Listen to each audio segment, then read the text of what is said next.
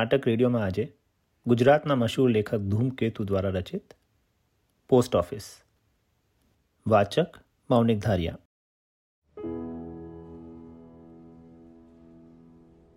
પાછલી રાત્રિનું ભૂરું આકાશ. માનવ જીવનમાં અનેક સુખદ યાદગીરી ચમકી રહે તેમ નાના મોટા તારાઓથી ચમકી રહ્યું હતું. ઠંડા પવનના સુસવાટાથી પોતાના જૂના અને ફાટેલા જબ્બાને શરીરે વધારે ને વધારે લપેટી લેતો એક વૃદ્ધ ડોસો શહેરના મધ્ય ભાગમાં થઈને જતો હતો. સ્વાધીન અવસ્થા ભોગવતા કેટલાક ઘરોમાંથી આ વખતે ઘંટીનો મધુર લાગતો અવાજ, કોઈક વહેલા ઉઠનારના પગરખાનો છેટેથી સંભળાતો શબ્દ કે કોઈ અકાળે જાગેલા પક્ષીનો સ્વર. એ સિવાય શહેર તદ્દન શાંત હતું. લોકો મીઠી નિંદ્રામાં ઘોરતા હતા. અને શિયાળાની ઠંડીથી રાત્રિ વધારે ગાઢ બનતી હતી. કહે નહીં, છતાં કતલ કરી નાખે એવી મીઠા મનુષ્યના સ્વભાવ જેવી શિયાળાની ઠંડી કાતિલ હથિયારની માફક પોતાનો કાબુ સર્વત ફેલાવી રહી હતી. વૃદ્ધ ડોસો ધ્રુજતો ને શાંત રીતે ડગમગ ચાલતો હતો.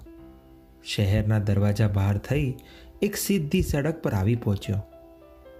ને ધીમે ધીમે પોતાની જૂની ડાંગના ટેકાથી આગળ વધ્યો. સડકની એક બાજુ ઝાડોની હાર હતી ને બીજી બાજુ શહેરનો બાગ હતો. અહીં ઠંડી વધારે હતી ને રાત્રિ વધારે શીમણી બનતી હતી. પવન સોસરવો નીકળી જતો હતો ને શુક્રના તારાનું મીઠું તેજ બરફ પડે તેમ પૃથ્વી ઉપર ઠંડીના કટકા જેવું પડતું હતું. જ્યાં બાગનો છેડો હતો ત્યાં છેલ્લામાં છેલ્લી ઢબનું એક રોનકદાર મકાન હતું.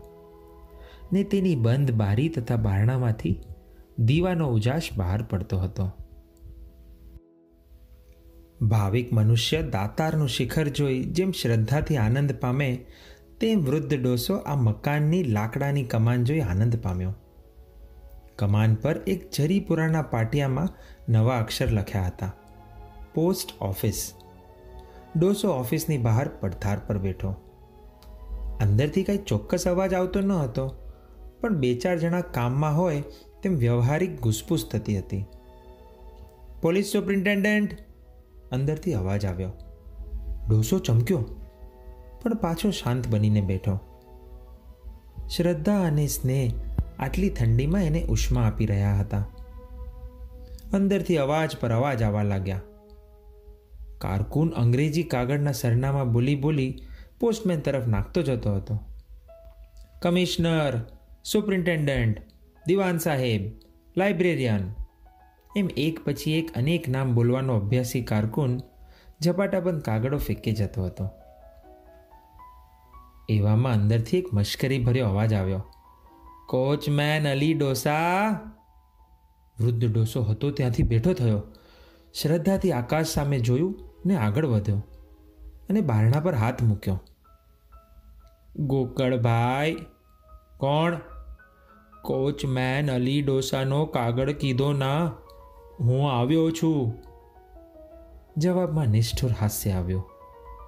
સાહેબ, આ એક ગાંડો ડોસો છે. એ હંમેશા પોતાનો કાગળ લેવા પોસ્ટ ઓફિસે ધક્કો ખાય છે. કારકુને આ શબ્દો પોસ્ટમાસ્ટરને કહ્યા.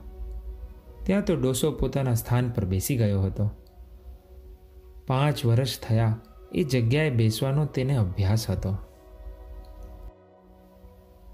અલી મૂળ હોશિયાર શિકારી હતો. પછી ધીમે ધીમે અભ્યાસમાં એવો કુશળ બન્યો હતો કે હંમેશા જેમ અફીણીને અફીણ લેવું પડે, તેમ અલીને શિકાર કરવો પડે. ધૂળની સાથે ધૂળ જેવા બની જતા કાબર ચિત્રા તેતર પર અલીની દૃષ્ટિ પડે કે તરત તેના હાથમાં તેતર આવી જ પડ્યું હોય. એની તીક્ષ્ણ દૃષ્ટિ સસલાની ખોમાં જઈ પહોંચતી. આસપાસના સૂકા, પીળા, કાસડાના કે રાપડાના ઘાસમાં સંતાઈને સ્થિર કાન કરી બેઠેલા ચતુર સસલાના ભૂરા મેલા રંગને ક્યારેક ખુદ શિકારી કૂતરા જુદો ના પાડી શકતા.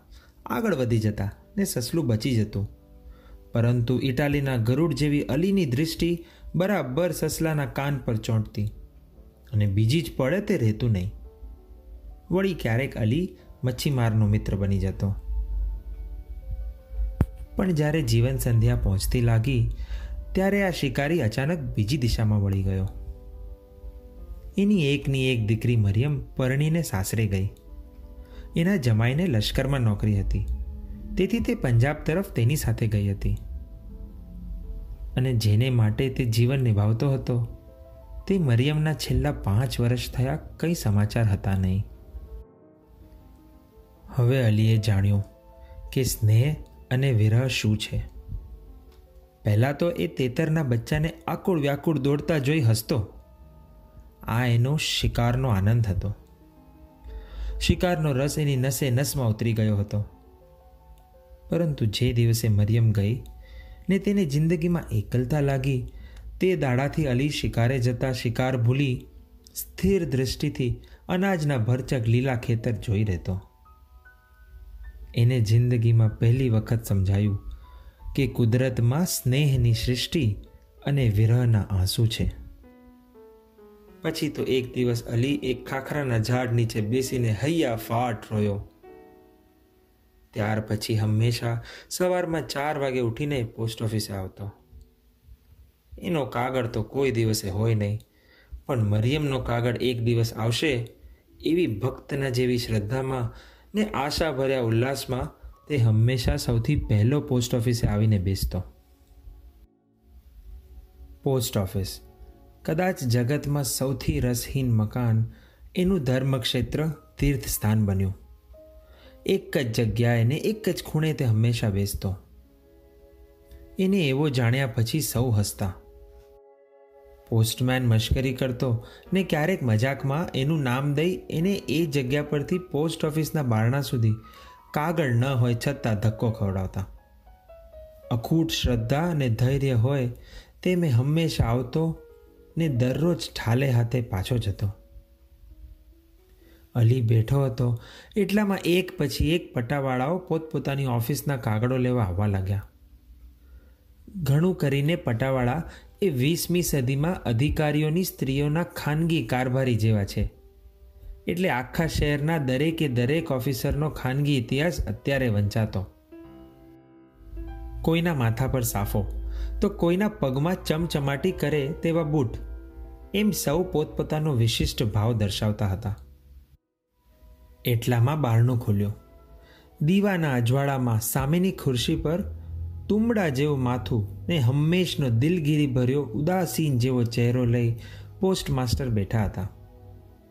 કપાળ પર, મોં પર કે આંખોમાં ક્યાંય તેજ ન હોય, ત્યારે માણસ ઘણું કરીને ગોલ્ડ સ્મિથનો વિલેજ સ્કૂલ માસ્ટર. આ સદીનો કારકુન કે પોસ્ટમાસ્ટર હોય છે? અલી પોતાની જગ્યાએથી ખસ્યો નહીં. પોલીસ કમિશનર કારકુને બૂમ પાડી ને એક થન થનાટ કરતા જુવાને પોલીસ કમિશનરના કાગળ લેવા હાથ આગળ ધર્યો. સુપ્રિન્ટેન્ડન્ટ બીજો એક પટાવાળો આગળ આવ્યો. અને આમ ને આમ એ સહસ્ત્ર નામાવલી વિષ્ણુ ભક્તની જેમ કારકુન હંમેશા પડી જતો. અંતે સૌ ચાલ્યા ગયા. અલી ઉઠ્યો. પોસ્ટ ઓફિસમાં ચમત્કાર હોય તેમ તેને પ્રણામ કરી ચાલ્યો ગયો. અરે, સૈકાઓ પહેલાંનો ગામડિયો. આ માણસ ગાંડો છે? પોસ્ટમાસ્ટરે પૂછ્યું. આ કોણ? અલી ના? આ સાહેબ, પાંચ વર્ષ થયા, ગમે તેવી રીતુ હોય, છતાં કાગળ લેવા આવે છે. એનો કાગળ ભાગ્યે જ હોય છે. કારકુને જવાબ આપ્યો. કોણ નવરું બેઠું છે? હંમેશ તો કાગળ ક્યાંથી હોય? અરે સાહેબ, પણ એનું મગજ જ ચસકી ગયું છે. તે પહેલાં બહુ પાપ કરતો.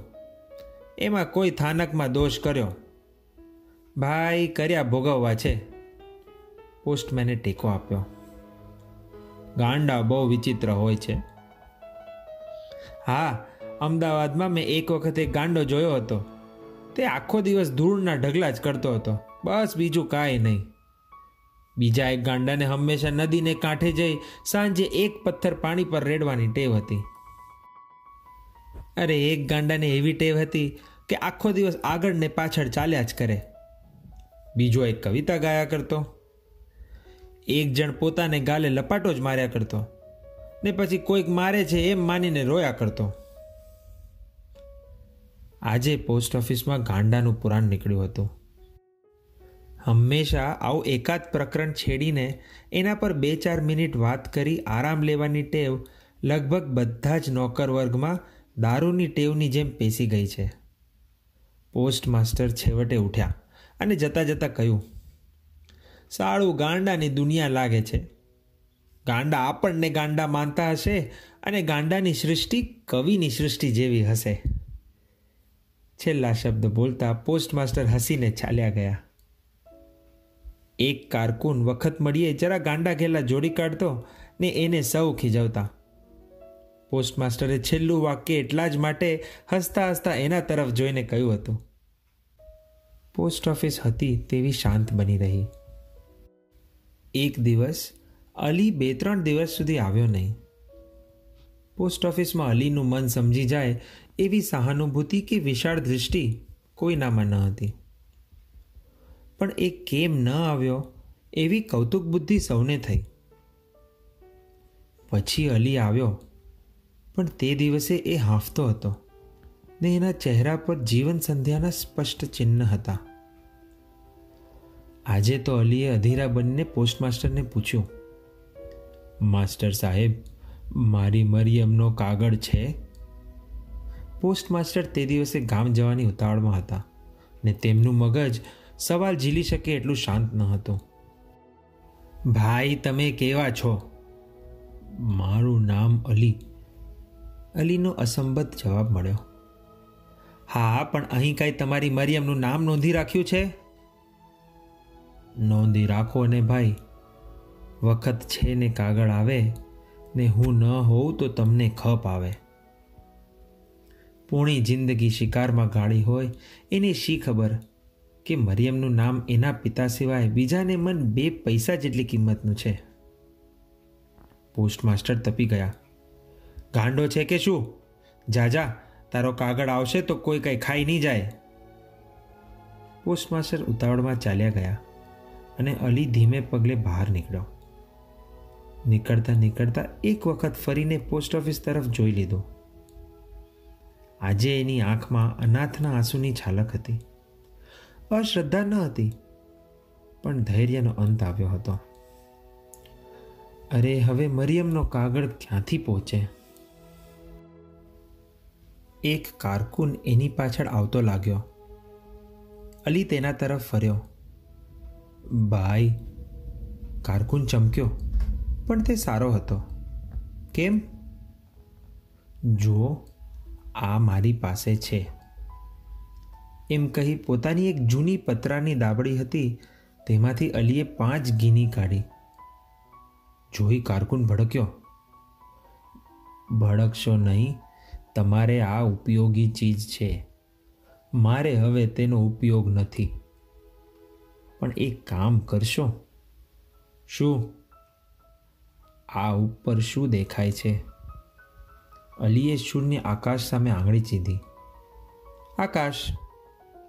ઉપર અલ્લાહ છે, તેની સાક્ષીમાં તમને પૈસા આપું છું. તમારે મારી મરિયમનો કાગળ આવે તો પહોંચાડવો. કારકુન આશ્ચર્યમાં સ્થિર ઊભો. ક્યાંથી ક્યાં પહોંચાડવો? મારી કબર ઉપર. હે? સાચું કહું છું. આજે હવે છેલ્લો દિવસ છે.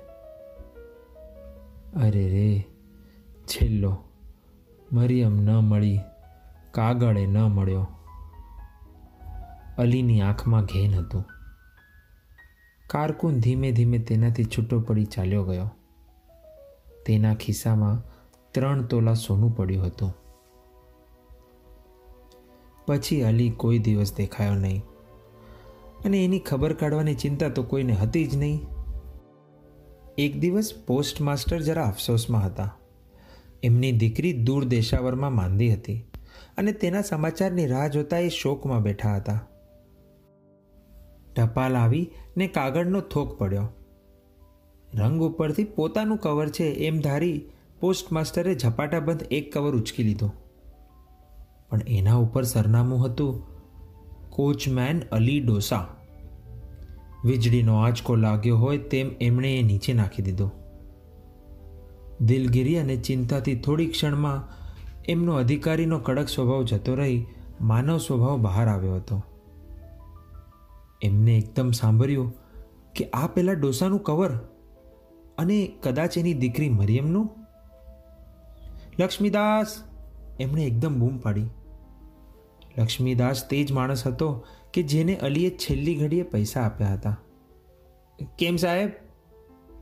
આ તમારા કોચમેન અલી ડોસા, આજે હવે ક્યાં છે? તપાસ કરશું.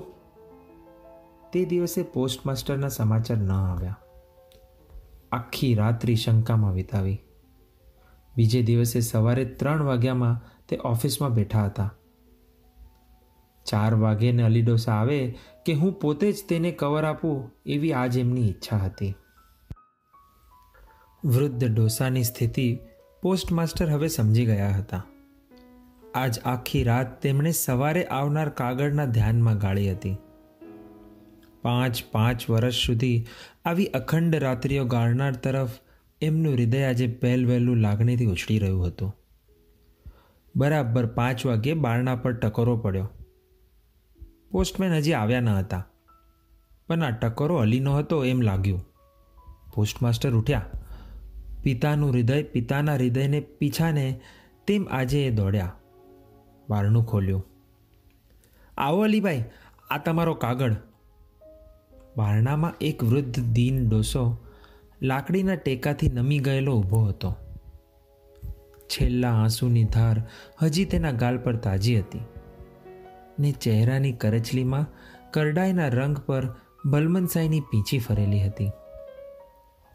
તેણે પોસ્ટમાસ્ટર સામે જોયું ને પોસ્ટમાસ્ટર જરાક ભડક્યા. ડોસાની આંખમાં મનુષ્યનું તેજ ન હતું. કોણ સાહેબ? અલી ડોસા? લક્ષ્મીદાસ એક બાજુ તરફથી સરીને બોલતો બારણા પાસે આવ્યો. પણ પોસ્ટમાસ્ટરે તે તરફ હવે લક્ષ્ય ન આપતા બારણા તરફ જ જોયા કર્યું. પણ ત્યાં કોઈ ન લાગ્યું. પોસ્ટમાસ્ટરની આંખ ફાટી ગઈ. બારણામાં હવે કોઈ જ હતું નહીં. એ શું? તે લક્ષ્મીદાસ તરફ ફર્યા. એના સવાલનો જવાબ વાળ્યો. હા અલી ડોસા કોણ, તમે ઓળખો છો ના? જી અલી ડોસા તો મરી ગયેલ છે. પણ એનો કાગળ લાવો મારી પાસે. હે? કેદી? લક્ષ્મીદાસ? જી. એને તો ત્રણેક મહિના થઈ ગયા. સામેથી એક પોસ્ટમેન આવતો હતો. તેણે બીજો અડધો જવાબ વાળ્યો હતો. પોસ્ટમાસ્ટર દિગ્મૂળ બની ગયા. હજી મરિયમનો કાગળ ત્યાં બારણામાં પડ્યો હતો.